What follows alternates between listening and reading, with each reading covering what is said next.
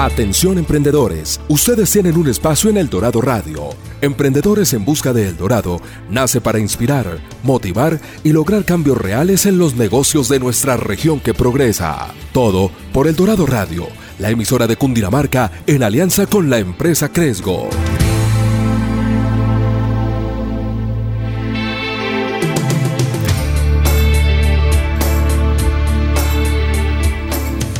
Hola, qué gusto saludarles. En este día sábado llegamos a este espacio muy especialmente diseñado para todos ustedes, los emprendedores. Estamos aquí en Emprendedores en Busca del Dorado a través de El Dorado Radio, la emisora de la Gobernación de Cundinamarca, a través de la frecuencia 99.5 del FM. También nos pueden escuchar a través de www.eldoradoradio.com, en el doradoradio.radiostream21.com y en la aplicación Listen 2 Mi Radio. Allí recuerda que busca la aplicación El Dorado Radio en minúscula, todo seguidito, y nos puede sintonizar con toda esa tremenda programación de domingo a domingo, 24 horas, con información, con música, con programas especializados como este de Emprendedores en Busca del Dorado. Es una alianza con la empresa Cresgo y la Gobernación de Cundinamarca y la emisora El Dorado Radio. Estoy viendo la, la página de cresgo.com, maravillosa.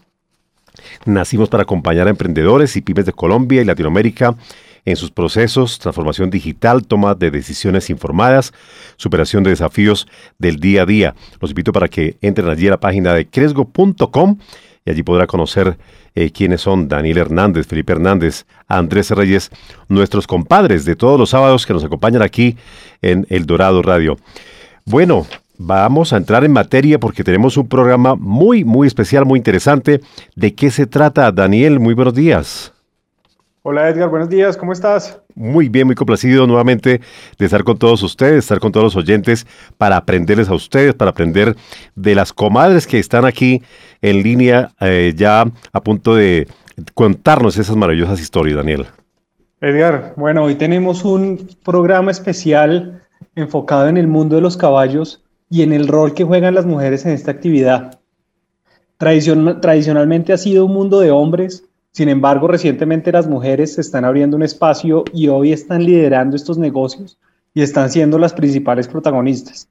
Nuestras dos invitadas de hoy son dos comadres guerreras y vamos a comenzar con nuestra primera invitada, que es una mujer berraca de norte de Santander, es veterinaria, fue líder del programa de Quinos en el ICA, directora ejecutiva de de Paso y actualmente es una de las cuatro jueces mujeres para ferias equinas de caballos criollos y además fundadora del criadero burgueño. Le damos la bienvenida a María Consuelo Villamizar. Hola María Consuelo, ¿cómo está? Hola Daniel, hola a todos, ¿cómo están? ¿Cómo me les va en este sábado de agosto tan especial? Muy bien, María Consuelo, y muy, muy contentos de, tenerlas acá hoy y, contar hoy un poco más del mundo de los caballos. Y, y para comenzar, la primera pregunta sería es, María Consuelo, ¿cómo, cómo comienza eh, el mundo de los caballos? ¿Cómo comienza esa pasión tan, tan linda por estos animales? Bueno, Daniel, yo nací en, una, en un hogar que tenía finca. Entonces, la pasión la heredé de mi papá. En la casa había que trabajar con los caballos y había que eh, moverse a caballo en Toledo, norte de Santander. Entonces, ahí nos criamos alrededor de ellos y ahí se va despertando ese amor por ese caballo, esa, esa pasión, ese virus, como dice mi mamá, que no, que no deja todos los días de crecer. Y por el otro lado, nuestra segunda invitada es abogada de la Universidad de los Andes, una mujer fuerte, perseverante, con un amor impresionante por sus caballos ella comienza y cuando conversamos previamente con, por su abuelo y su padre, que son de origen tolimense, que le hicieron crecer este amor en el día a día, y hoy es líder del criadero Buenos Aires. Hola Diana, buenos días, ¿cómo estás? Hola Daniel, buenos días. Pues muchas gracias por abrirnos este espacio para compartir nuestra pasión por los caballos, este mundo tan bonito y bueno, nuestro rol como mujeres que ha cobrado una importancia a lo largo de los años bastante significativa. Diana, cuéntenos por favor cómo, cómo nace esta pasión porque sabemos que desde muy pequeña está, está en el mundo de los caballos. Cuéntenos por favor un poquito de eso. Eh, bueno, sí, como, como mencionabas anteriormente, nosotros somos tolimenses, somos del Guamo, Tolima, eh, y digamos que siempre al abuelo le gustaron, pero más hacia un tema campesino, de la finca, del trabajo del campo, del trabajo con el ganado, porque es una tierra ganadera, pero a mi padre le gustaron desde esa época, pero ya los fue enfocando más hacia la competencia, hasta la exposición, hacia el disfrute.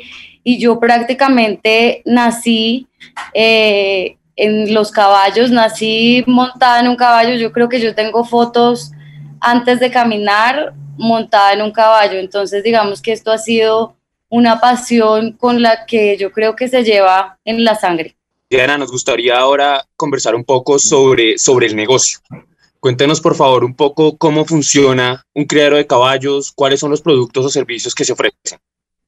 Bueno, mm, un criadero de caballos em, sobre todo está marcado por la pasión y el amor al caballo como tal.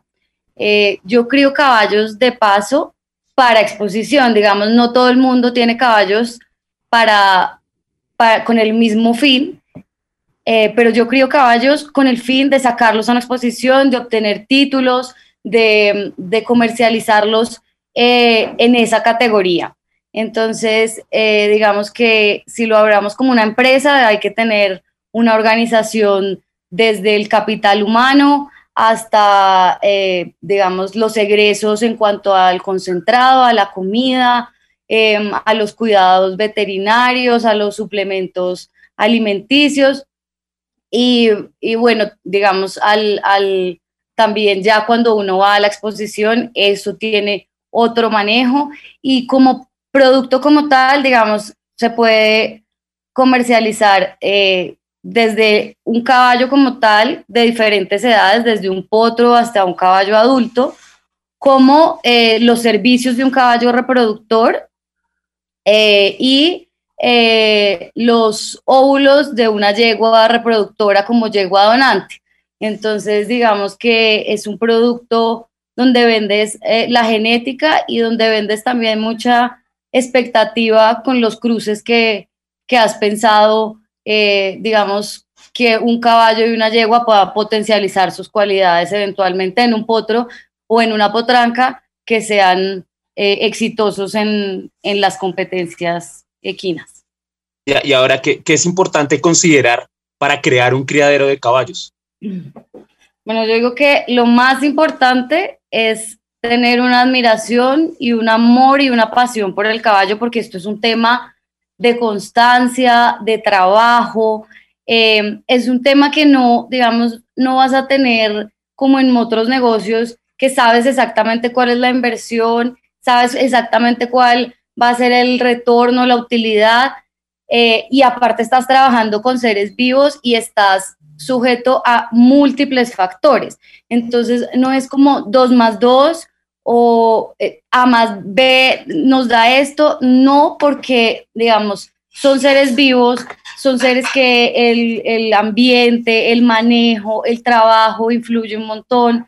Entonces, digamos, no es como que tengas un super caballo reproductor y le pongas una super yegua y te va a dar un producto exitoso, digamos que las probabilidades de, si, si, si combinas genética, las probabilidades van a ser mucho más altas. Si las piensas, si miras cómo potencializas cualidades, cómo disminuyes riesgos, evidentemente vas a tener una mayor eh, probabilidad de éxito. Pero que esto sea algo de a más B, sumo esto, resto esto y me da el resultado perfecto que quiero, no. Entonces es de trabajo demasiado intenso, de, tener paciencia y de tener mucho amor porque finalmente puede que no obtengas los resultados eh, que esperabas con un, con un cruce o con, o con, un, con un producto que, que estabas digamos, muy, muy seguro o que tenías muchas expectativas, puede que los resultados finalmente no, no sean los esperados. Y bueno, siempre hay que seguir, igual hay que,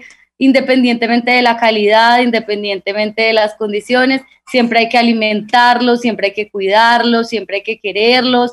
Entonces, digamos, como que No es como que este, este es extraordinario, entonces este sí lo quiero, lo consiento y le doy de todo, y este que no tanto no, pues no. Entonces, eh, digamos. interesante, interesante lo que mencionas, Diana, porque eh, vemos que en el mundo de los caballos, en el negocio de los caballos, así como para cualquier emprendimiento, la pasión es fundamental. Pero ahora, por el lado de María Consuelo, em, siendo las ferias equinas eventos muy tradicionales en varios de los municipios de nuestra región de Cundinamarca, Em, nos interesaría saber, María Consuelo, cómo llega a ser juez y qué se debe considerar para evaluar un caballo.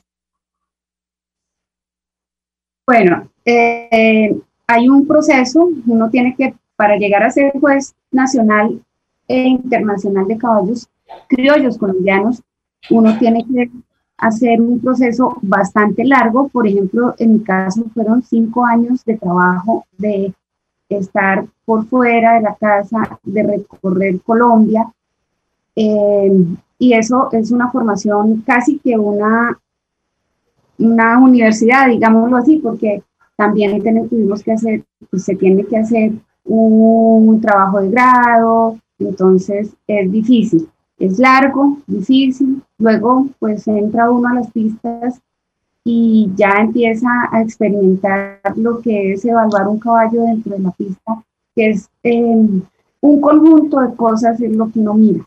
No solamente, muchas veces la gente se va pensando que solo son movimientos y uno cuando está dentro de la pista no solamente mira movimientos, mira todo, el exterior del caballo, el conjunto del caballo, lo que la belleza del ejemplar, la manera como él camina, la disposición para trabajar, la manera como ejecuta ese andar específico en el que uno está en ese momento juzgando, la manera como hace sus pruebas individuales, porque tiene, la pista tiene un proceso, tiene un recorrido, tiene unas etapas, entonces de acuerdo a cada etapa uno va valorando cada cosa del caballo.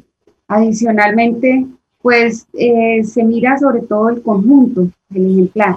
Un caballo que tenga muy buenos movimientos, pero va incómodo por su cabeza o va peleando con su chalán o con su amazona, pues ese caballo va disminuyendo el puntaje. Eso es básicamente lo que uno mira y es esencial la manera como ejecutan, claro, el andar y cómo se oyen nuestros caballos. Lo más importante es la manera como ellos los oímos y los vemos en una pista.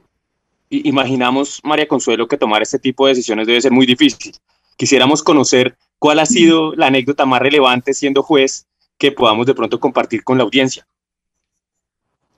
Bueno, para mí fue muy importante. He tenido varias, varias competencias importantes, pero me marcó muchísimo la competencia del gran campeonato de las yeguas del paso fino colombiano en la nacional de este año, de febrero del 2020, porque era una competencia difícil, había, yo creo que había unas 6.000 personas en el Coliseo de Ardecilla mirando la competencia y estaban seis yeguas completamente extraordinarias que cualquiera de las seis en su momento podía ser la campeona nacional y había dos yeguas muy importantes, dos yeguas que han, que, que han hecho mucho papel a nivel internacional. Entonces, esa fue una competencia de una concentración máxima, de una que por pequeñísimos detalles nos fuimos, o me decidí yo, cuando entregamos los formatos, dos de los jueces estábamos igual y uno iba por la otra yegua. Entonces, eso es una competencia que me marcó a mí el, el público, la cantidad de gente, la calidad de los animales y la forma como se dio la competencia. Gracias, María Consuelo. Es interesante ver cómo, cómo en este tipo de profesiones la concentración es, tan importante y bueno, una decisión como la que ustedes toman puede influir el rumbo de, de muchas personas. Quisiera también eh, mirar el, eh, a preguntarle a Diana, eh, en este gremio vemos que tradicionalmente los hombres son los que predominan, pero mujeres como ustedes dos van abriéndose campo en esta área y pues también teniendo mucho reconocimiento. ¿Cómo ve el papel de la mujer actualmente en el mundo de los caballos?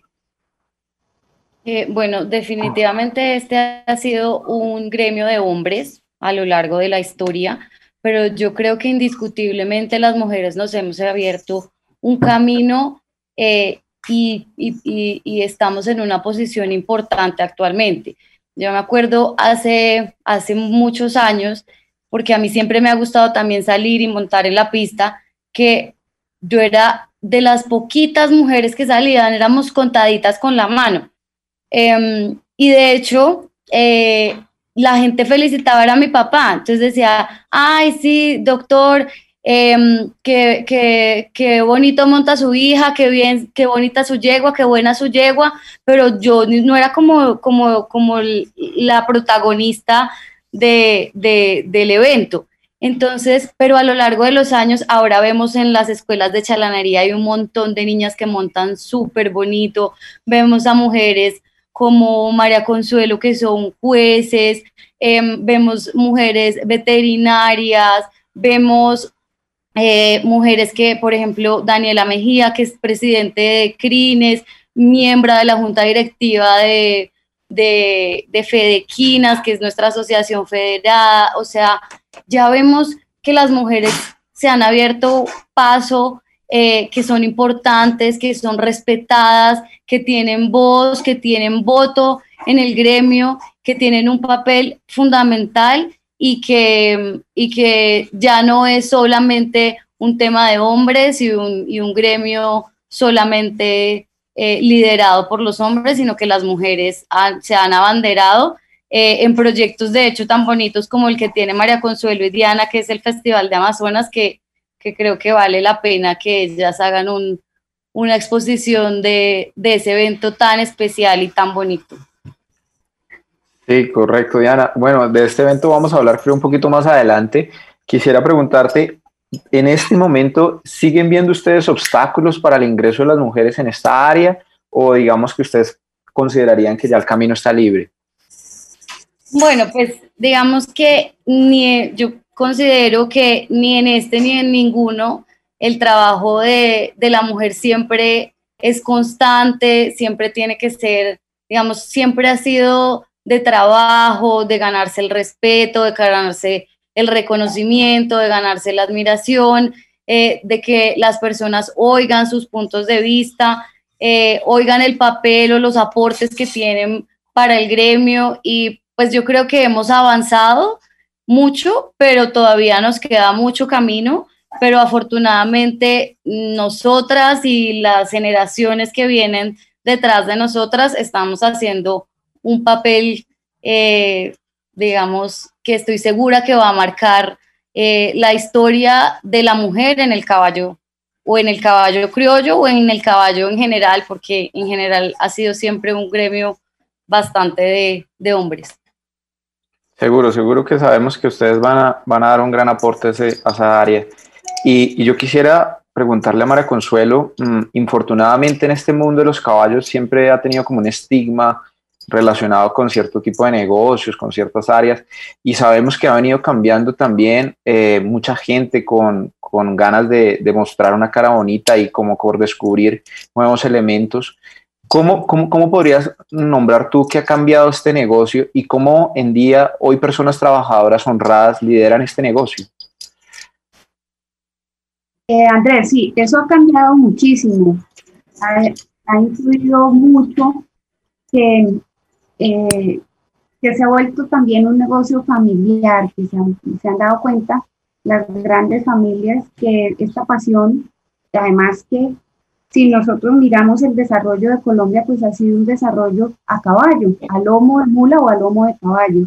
Y hubo un momento que se nos olvidó que el, caballo cambió de estatus. Hoy en día, esas grandes familias, es, es lo que yo veo, esas grandes familias que en algún momento se salieron del gremio, se volvieron a entrar, están otra vez trabajando en pro del caballo es difícil, como en algún momento lo comentamos, es difícil no encontrar, como en todos los negocios, eh, gente que esté metida en otras cosas. Pero la verdad se ha ido limpiando mucho, ha estado, ha, progresado muchísimo. Hoy en día como se han formalizado tanto los criaderos uno ya encuentra que le hacen facturas por venta de saltos, por venta de caballos, por servicios prestados de los veterinarios. Entonces, toda esta formalización ha ido llevando a que el gremio también se formalice y sea un gremio mucho más estructurado. Perfecto. Yo, yo, yo, tenía una duda en más de pronto como, como yo considero que pudo haber pasado y quería que tú me confirmaras el tema. A la mujer entrar un poco más en este mundo y como tú dices que se ha vuelto un negocio familiar, no sé si la mujer tomó ese papel como de eje, de organizar el negocio, de ser la que lleva las cuentas, de motivar y de pronto por esto ha venido saliendo el gremio. ¿Tú considerarías que podría ser algo así? Yo sí considero que el papel de la mujer ha sido importante, no solamente como criadoras, porque vemos, vemos criaderos donde encontramos el papel de la mujer, que es importantísimo, pero adicionalmente han venido entrando en las profesiones alrededor del caballo. Entonces, como decía Diana, encontramos mujeres que ya hacen toda esa parte del de, ejercicio de la veterinaria, hay mujeres que tienen, que son, pues en este caso como yo, que somos jueces, hay otras que son locutoras, hay otras personas que son jefes de prepista. Entonces ha hecho que la mujer en general en el gremio se involucre mucho más. Y eso significa que, que, que hay un papel mucho, mucho más familiar en el cuento.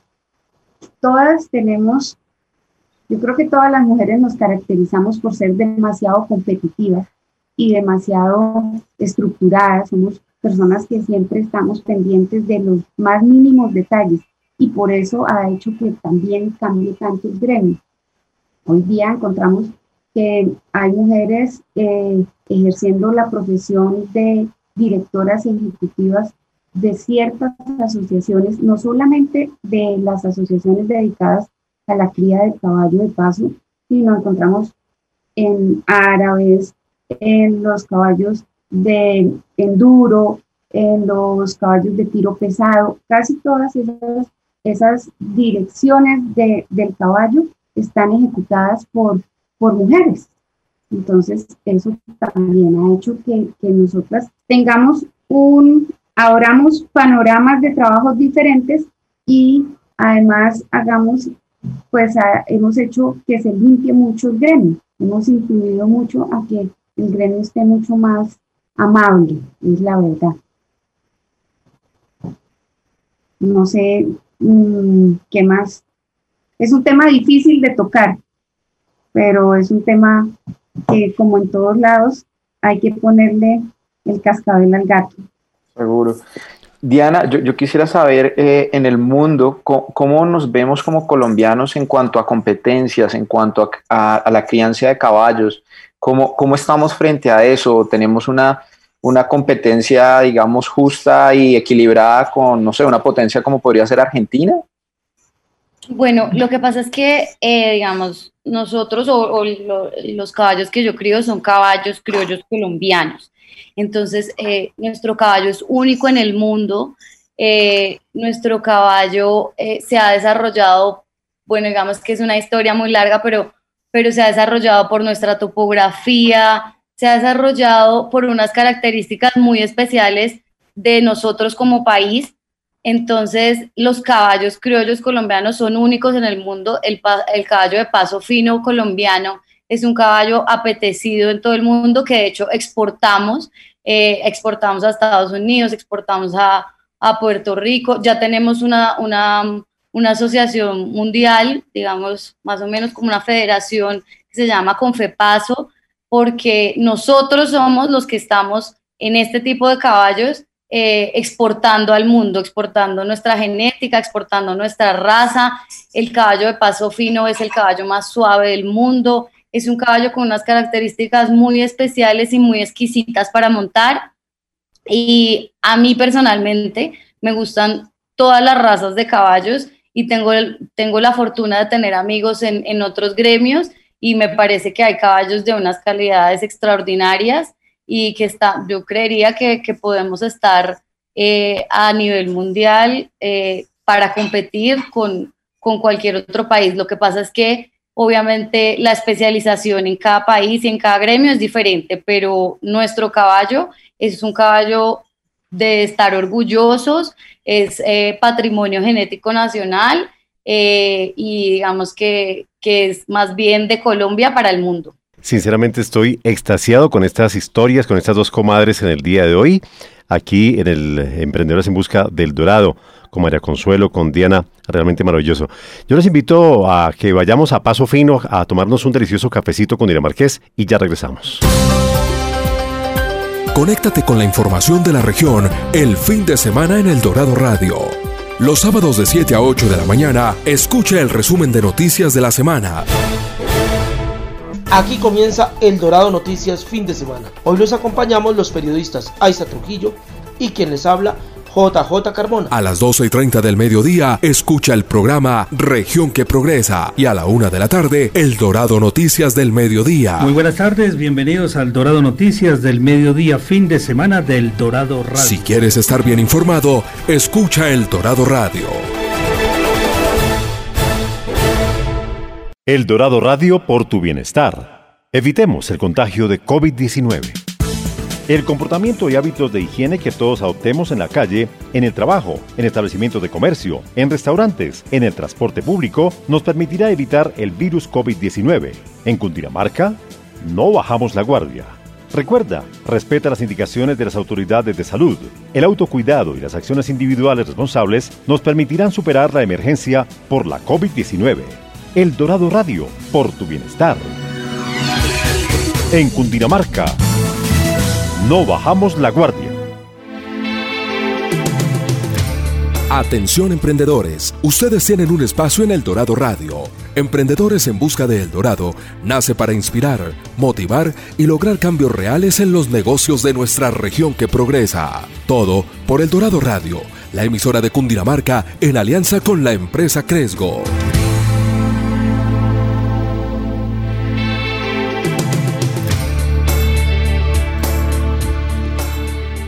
Regresamos con Emprendedores en Busca del Dorado aquí en el Dorado Radio con maravillosas invitadas, María Consuelo, Diana, con esas historias que de verdad nos tienen eh, boquiabiertos, por no decirlo de otra manera. A los oyentes les recuerdo que tenemos una línea WhatsApp para que se comuniquen, para que planteen también sus preguntas, 321-327-0365, 321-327-0365. Recuerden ingresar a la página de El Dorado eh, el Dorado Radio y también, por supuesto, la página de cresgo.com, el correo. Eh, también tenemos el dorado cresgo.com para que también ingresen allí y mm, conozcan más de estas oportunidades maravillosas. Regresamos eh, con las invitadas a esta hora de la mañana, en este día sábado, aquí en Emprendedores en Busca del Dorado. Felipe. Edgar, quisiéramos ahora conversar con nuestras comadres invitadas sobre mm, temas relacionados eh, con el negocio de los caballos. Quisiéramos comenzar con el tema de la innovación. María Consuelo, em, hemos sabido eh, en conversaciones previas que hemos tenido que usted lidera con una gran amiga y colega eh, un evento espectacular que el año pasado llevó a más de 114 caballos y más de mil asistentes. Ustedes lo han denominado el Festival Amazonas. Quisiéramos conocer un poco más de esta genial iniciativa que, como hemos conocido, está enfocada en la mujer y en la familia.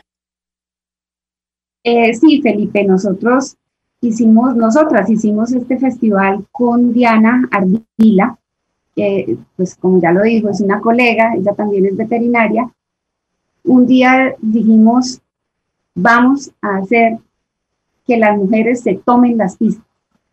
Y entonces empezamos con nuestro Festival de Amazonas, que ya desde el 2015, el primer festival fue en marzo 8 del 2015. Es un evento hecho por mujeres para mujeres, pero abierto pues al público en general. Es tanto que ya el año pasado la gente llegó a mirar a las mujeres montar a caballo. Sí es un evento muy especial porque no se juzga no se juzga a la mujer, sino se juzga al caballo montado por mujeres. Entonces lo hace bastante especial, se cambian los roles, llegan los señores pendientes pues de que su mujer esté bien vestida, bien sentada, que el caballo esté perfecto. Los montadores preparan los caballos para que ese día las señoras, las hijas, eh, las amigas del criadero presenten ese ejemplar y saquen una mejor, la mejor cinta que puedan sacar. Diana nos ha acompañado creo que en tres, Diana, no me acuerdo, tres o cuatro. Yo creo que sí faltaba uno porque no vivía acá, porque de resto es un evento que me encanta y que me programo eh, casi que es uno de mis eventos favoritos del año y siempre, siempre trato de ir, así sea con uno, con dos, con los caballos que pueda. Entonces, ahí está, eso ha sido, hemos movido el corazón de la gente con este evento. Fue difícil empezarlo porque como muchas cosas, nosotras mismas nos ponemos barreras y difícil, ah, no, que yo de pronto no, no sé hacer bien el 8, que yo de pronto eh, este caballo se me pierde. Eso eran los primeros festivales y ya ahorita el nivel de competencia es altísimo. Salen unos caballos absolutamente espectaculares. es un único en su género, único en el mundo, porque retomo un poquito la conversación que ustedes tenían anterior con Diana y nosotros exportamos caballos a nivel casi que de, de Latinoamérica. Tenemos 13 países confederados por paso donde existen caballos de paso colombiano. Y entonces, este evento pues es único en su género, pero tuvimos, por ejemplo, hace dos años, una niña que vino de Ecuador y sacó una yegua de un amigo y quedó campeona en las luchadoras, en las yeguas luchadoras. Son anécdotas del festival. Qué, bonito, María Consuelo. adelante. Y también es bonito ver que los hombres tienen otro papel en, en ese festival. Entonces los hombres nos ayudan, nos ayudan eh, a listar los caballos, a ensillar, nos hacen barra. Entonces es como, ya no, son, ya no es como la mujer como acompañante, sino la mujer como protagonista y los hombres más bien en un rol de apoyo, eh, de acompañarnos, de, de ayudarnos a listar, de hacernos barra es de verdad un evento bien especial. Bueno, y quisiéramos ahora conocer eh, por qué el nombre, por qué Amazonas, qué hay detrás del nombre del festival. María Consuelo. porque las mujeres que montamos a caballo no se nos dice jinetes, sino se nos dice Amazona. Amazona, una amazona es la mujer que monta a caballo y es referente a, la, a una etnia guerrera que había y que eh, estas mujeres era un matriarcado total, eran unas expertas a caballo, eran unas guerreras, tanto dice la, literatura, la historia, que estas mujeres se, quitaban su seno derecho para poder llevar el arco y poder ejercer la guerra con más, con más certeza. De ahí el término de nosotros, de, ahí el término de, de Amazonas. Diana, y continuando con el tema de, la innovación, quisiéramos saber em, por parte del criadero Buenos Aires, em, sabemos que se han creado prácticas empresariales para controlar el negocio, em, que hay unas prácticas de hacer cosas nuevas y diferentes en este negocio. Quisiéramos saber eh, cuáles han sido estas prácticas y, qué le podemos recomendar a los oyentes que deseen iniciar un negocio de este tipo. Eh, bueno, eh, igual esto es un negocio que ha sido de mucha tradición y digamos que la mayor evolución ha sido los caballos como tal, porque digamos que genéticamente la evolución de los pasos ha sido inmensa. Eh, pero digamos que como empresa, yo digo que hay que tener unas bases sólidas como de organización, sobre todo de organización de, de egresos, de, de planear el tema de alimentación, el tema de desarrollo de los potros, eh, planear genéticamente em, qué, cruces se optimizan más y se, reducen más los riesgos, por ejemplo, de, algún tipo de enfermedad genética. Y yo creo que un tema que de pronto, eh, al ser un, negocio tan tradicional, eh, no se había como desarrollado tanto, pero es el tema de, la publicidad y el tema de, de, las redes sociales.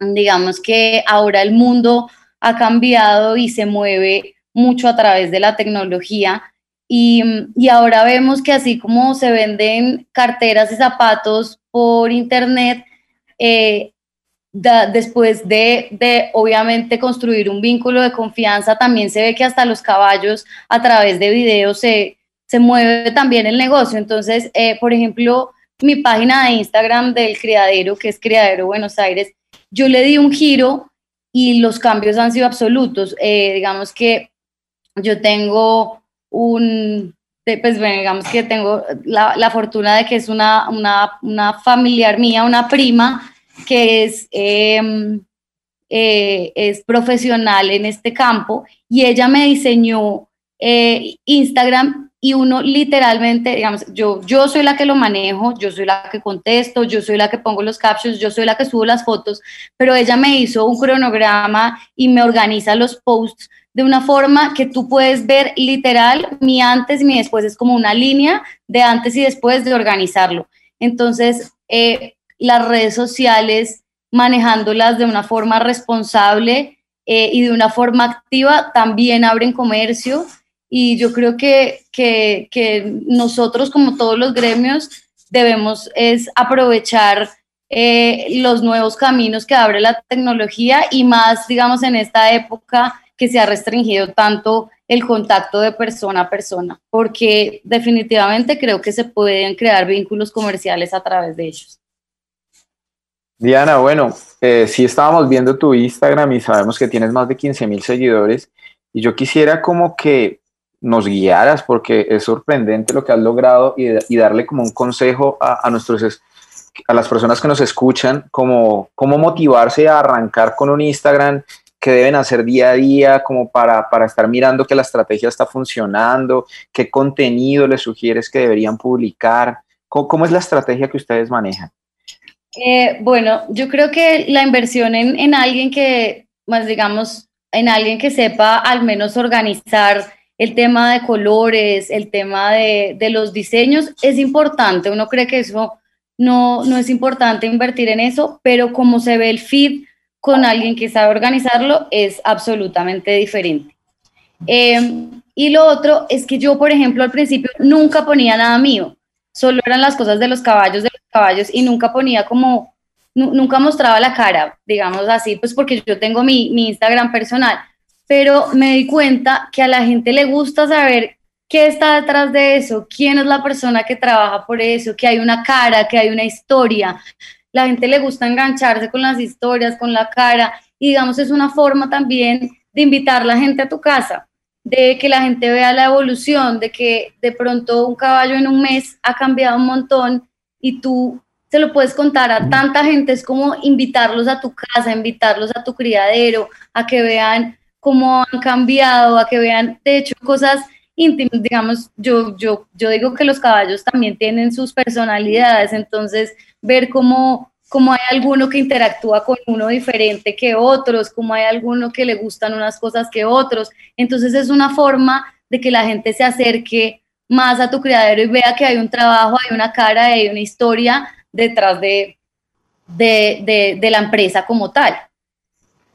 Total, es, es, como humanizar un poco la marca, ver, ver quién es el, el, responsable y creo que eso, lo que como tú comentas, hace una conexión muy fuerte con, pues, con los seguidores.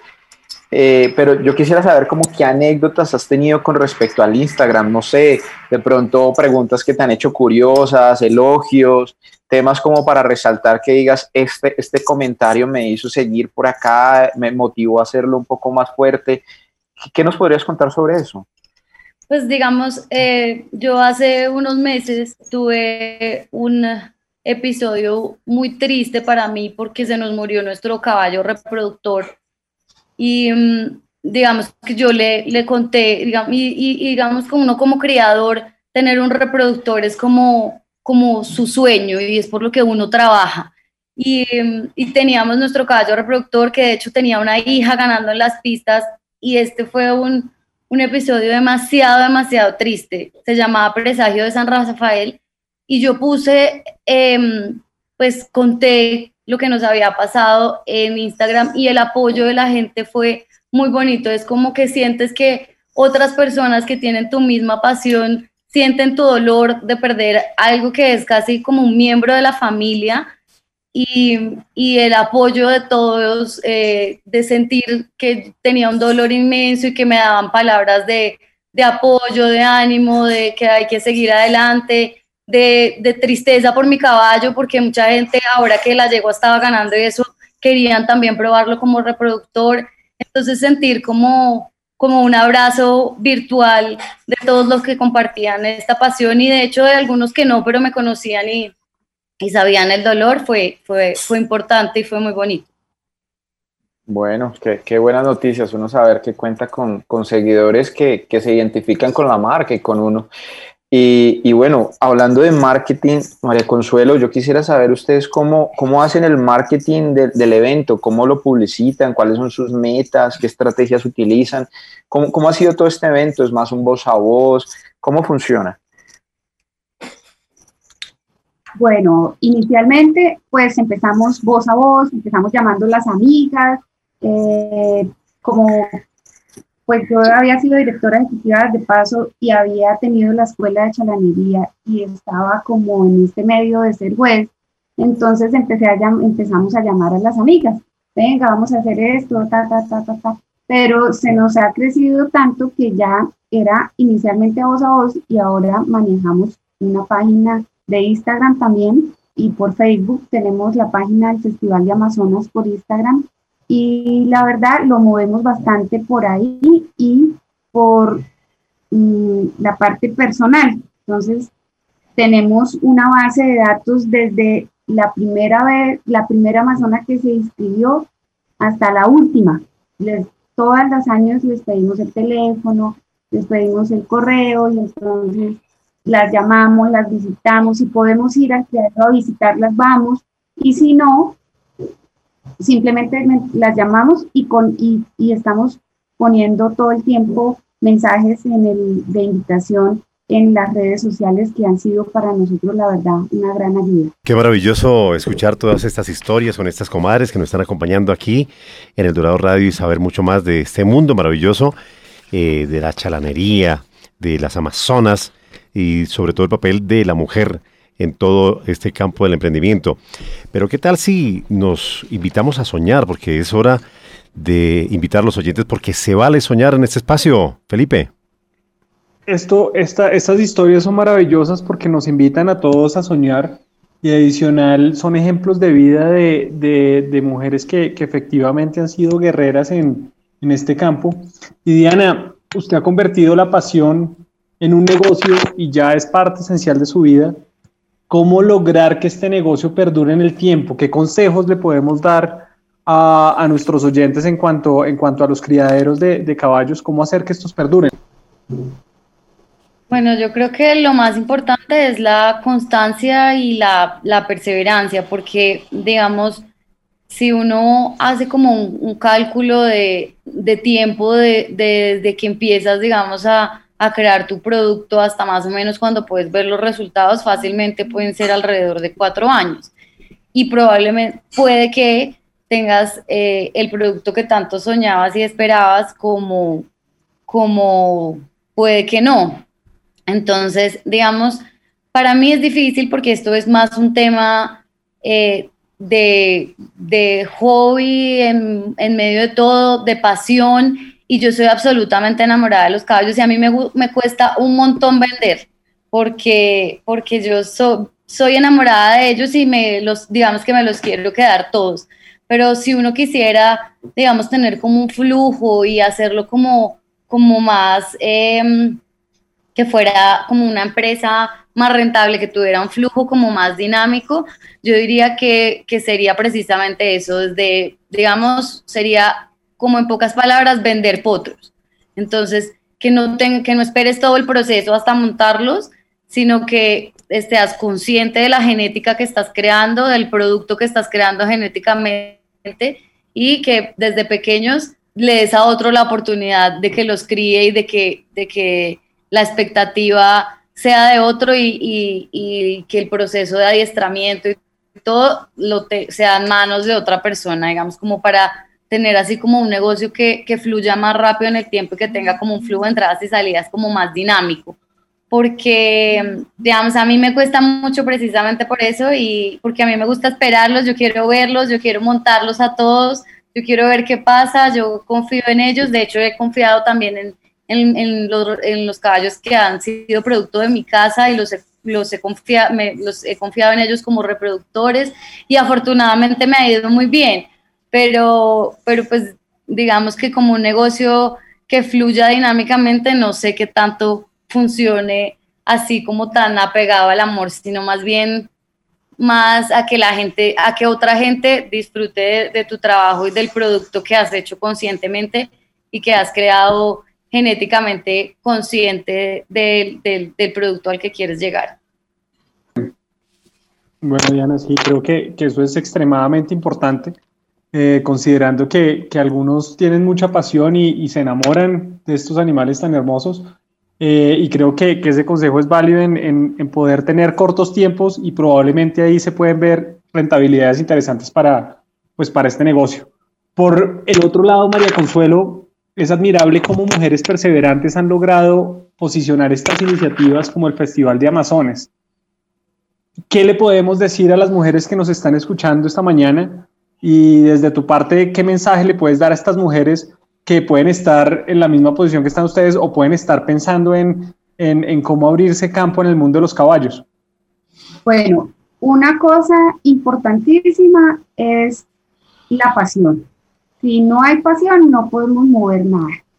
Si yo, por ejemplo, digo, yo me acuesto, me levanto, son siete días, 24 horas al día pensando solo en caballos que incluso tengo problemas, conflictos familiares porque mi hijo, hay días que me dicen, mami, otra vez caballos. No, pero ¿por qué otra vez caballos? Entonces, si uno no tiene pasión, no llega a ningún lado. Otra cosa que hace que esto pueda funcionar es que hay que tener perseverancia y constancia, hay que ser demasiado exigentes en el caso mío como juez, en cómo juzgo, en el caso mío como criadora, yo soy demasiado exigente con mis productos. Tengo muy poquito, porque crío muy poco, pero lo que crío lo tengo completamente estudiado, como dice Diana. Me paso horas, tal vez días, pensando qué caballo le voy a poner a qué yegua y qué quiero tener de ahí. Y otra cosa que uno debería tener en esto, pues es una constancia mm, muy, muy, muy fuerte, porque es un camino largo, a veces se desanima uno porque los productos se ven a largo tiempo, a veces eh, las cosas no son fáciles para todo el mundo porque hay altibajos económicos en cualquier parte, y esto es un gremio y una actividad de constancia. Si no hay constancia, no se llega a ningún lado. Eso es Gracias. Gracias, María Consuelo. Yo creo que, lo que tú dices en pasión y perseverancia, creo que hay que tenerlo presente. Esto es 24/7 porque son seres vivos y, creo que esa misma pasión y perseverancia es lo que ha hecho que, que pues ustedes sigan y continúen en, un negocio tan lindo, pero que también hay mucha dedicación de tiempo. Que es importante que los oyentes sepan que, que hay mucho amor, pero detrás de esto hay mucho trabajo, hay fines de semana en los cuales se sacrifica tiempo familiar por, por el, mismo amor a los caballos. Entonces, entonces esto es admirable porque muchas veces se cree que es algo muy sencillo, pero estamos viendo efectivamente que, que es una dedicación absoluta y que no tiene horario y no tiene, no tiene tiempo que, que, valga y que hay mucho sacrificio inmerso dentro de la labor que ustedes vienen haciendo. Así es. Es una, es es una labor de, de, que exige tiempo completo. Yo quisiera agregar algo a lo que dice Mara Consuelo y es eh, que me parece súper importante no decirse mentiras porque eso es algo común, digamos, es un error común en, en los creadores y sobre todo en los creadores nuevos, que uno no es objetivo con lo que está viendo y no es objetivo con, con el producto y se llena de, de, ilusiones y uno mismo se dice mentiras y dice, y, digamos estar enfocado en el objetivo que uno quiere. Si uno está creando caballos para que salgan a la pista a competir, tiene que tener en cuenta que es un nivel competitivo muy alto, es muy duro y es muy difícil. Si, la idea es tener, no sé, una yegua de paseo, es diferente, pero lo que uno no puede hacer es decirse mentiras, es no decir, uy, yo creo que este, mejor dicho, este caballo, este potro, yo lo voy a esperar y le voy a dedicar todo porque yo creo que sea el campeón mundial, cuando en verdad, eh, viendo objetivamente, no tiene las condiciones, no tiene las características para llegar a ese punto. Pues eh, de verdad maravilloso, aquí en Emprendedores en Busca del Dorado, escuchar todas estas historias, ver cómo estas mujeres tienen ese cariño, ese amor, esa pasión y ganas de, seguir adelante. Pero, ¿qué tal Felipe? Eh, si empezamos a concluir a esta hora del programa, ¿qué podemos concluir sobre estos negocios de impacto social, especialmente enfocados en mujeres, Felipe? Bueno, Edgar, desde Cresgo eh, tenemos muchas conclusiones. Estas comadres que hemos invitado hoy al programa nos han dejado eh, muchas recomendaciones. Digamos, podríamos arrancar diciendo que el mundo de los caballos eh, es un negocio que está transformando el rol de la mujer. ¿sí? Las mujeres cada vez más están jugando un rol protagónico, como lo decía Diana, con voz y con voto. Y yo creo y creemos desde Cresgo que allí está el impacto principal. Em, un segundo elemento es que el, negocio de los caballos se convirtió en un negocio familiar, un negocio formal, eh, es un negocio que está mostrando una nueva cara, un gremio más estructurado. Y esto, por supuesto, está relacionado con que las mujeres están cada vez más vinculadas de manera directa o prestando servicios de apoyo. Un tercer elemento puede ser que, em, relacionado con la innovación, eh, lo que menciona María Consuelo y en lo que está inmersa María Consuelo, eh, crear eventos de mujeres para mujeres. Allí creemos que está también gran parte del impacto pero mm, eh, allí es donde en el negocio de los caballos se están generando nuevas cosas, haciendo cosas nuevas o diferentes. Diana nos mencionaba que para mm, liderar este negocio eh, es importante que tenga bases sólidas relacionadas con el control, con la organización, con la optimización de los cruces. Y también ella mencionaba eh, algo muy importante y es el aprovechamiento de las redes sociales, del marketing digital. inicialmente se considera que este negocio eh, no podría generar ventas o, promover su expansión a través de el Internet, pero la experiencia de Diana nos demuestra lo contrario, que sí puede ser una buena fuente de oportunidades.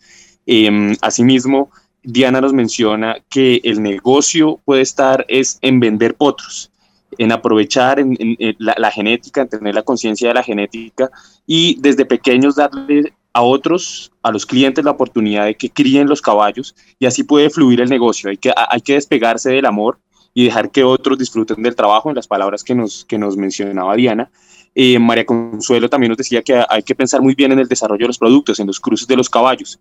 Y finalizando con, un mensaje muy, muy sensato que también nos, nos, nos da Diana y es que eh, los emprendedores en este mundo, eh, el criador de caballos no debe decirse mentiras deben ser muy objetivos con el producto que van a sacar eh, y saber si tiene o no las condiciones. Yo creo que, que desde Cresgo estas son las conclusiones que podemos ofrecer sobre este hermoso mundo de los caballos, Edgar. Gracias, Felipe. Eh, ahora, Andrés, en cuanto al marketing, que se ha mencionado aquí también en este espacio, ¿qué podemos recomendar a los amantes de los caballos en cuanto a su estrategia digital, Andrés? Bueno, Edgar, eh, yo creo que hay varios temas que se, que se han hablado. Eh, principalmente hemos hablado del tema del Instagram y seguramente es una preocupación, una duda de muchos oyentes. Y las recomendaciones, como lo decía Diana, sería inicialmente la pena invertir alguna cantidad de dinero en, en la búsqueda de un diseñador gráfico, de un, de un, personaje de experiencia de usuario que pueda diagramar eh, cómo sería la visual del, del Instagram hacer unas recomendaciones en cuanto a colores, diagramación, dónde colocar la marca, cómo colocar los textos, esto es súper importante.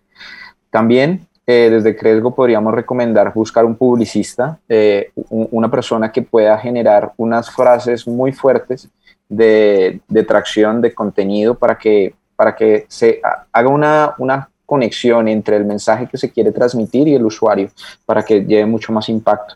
Y ya después de esto, teniendo estas dos estrategias, lo importante es generar un contenido de valor, crear contenido sobre lo que trata el negocio, pero también intentar mostrar un lado humano, como, como lo comentaba Diana, eh, que los usuarios vean quién está detrás del negocio, que se pueda generar esa conexión, no, no solo sea un tema digital, sino poder profundizar un poco más en el negocio, en, los dolores y las alegrías que tiene su usuario y poder generar esa, esa, ese enlace de conexión con la marca. Entonces, esto es lo que podríamos concluir en cuanto a marketing y en cuanto a Instagram. Claro que sí, gracias Andrés. El turno para Daniel. En pocas palabras resumamos, ¿qué podemos aprender de estas dos maravillosas comadres invitadas hoy aquí al programa? Edgar, yo me llevo tres palabras hoy que son pasión, perseverancia y guerreras. Yo creo que tuvimos hoy dos invitadas guerreras que, que, efectivamente demuestran que las emprendedoras de Cundinamarca eh, con mucha pasión pueden lograr lo que, lo que se enfocan. María Consuelo nos decía algo que es muy cierto, si no hay pasión no podemos mover nada. Y ese es un mensaje para todas las mujeres y todos los emprendedores que nos escuchan. Y lo segundo son las historias. Yo creo que, que esas historias que están detrás, y como lo decía Andrés, reforzando esa parte, las historias que, que nosotros contamos, las historias, Diana decía algo muy, muy, muy bonito y era, estamos invitando a nuestros, a nuestros clientes y a nuestros seguidores a nuestra casa. Entonces, ese mundo digital en el cual estamos viviendo y estamos inmersos hoy, más aún con la situación que estamos viviendo, Creo que esas historias hacen que estemos más cercanos, que, que efectivamente podamos conocer más a fondo a, aquellos que seguimos y que nos mostremos como somos, porque, porque finalmente ese ejemplo es el que, y esa, y esa forma de, de, actuar es la que, la que va a hacer que efectivamente nuestros emprendimientos y negocios sean exitosos. Creo que, que, es un programa muy bonito el que hemos hecho hoy y nos llevamos unos mensajes espectaculares para, para las mujeres emprendedoras en Cundinamarca. Sí, así es, unos mensajes maravillosos. Eh, pero pues antes eh, de despedirnos, pues queremos eh, agradecer ese tiempo que han sacado para todos nuestros oyentes de conversar, de contar esas historias a María Consuelo, a Diana. Y qué bueno, qué bonito sería que María Consuelo, por ejemplo, nos regalara una frase de motivación a esta hora para todos los emprendedores, María Consuelo.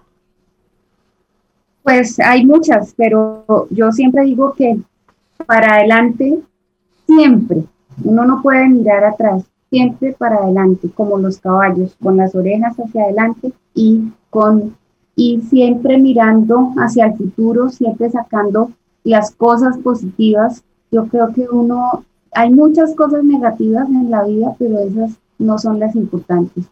Lo importante es siempre mirar hacia adelante con positivismo. Todo, todo lo posible es positivo, todo es positivo. Todo es positivo. Gracias, María Consuelo. Eh, Diana, su frase de despedida para nuestros eh, oyentes a esta hora, por favor.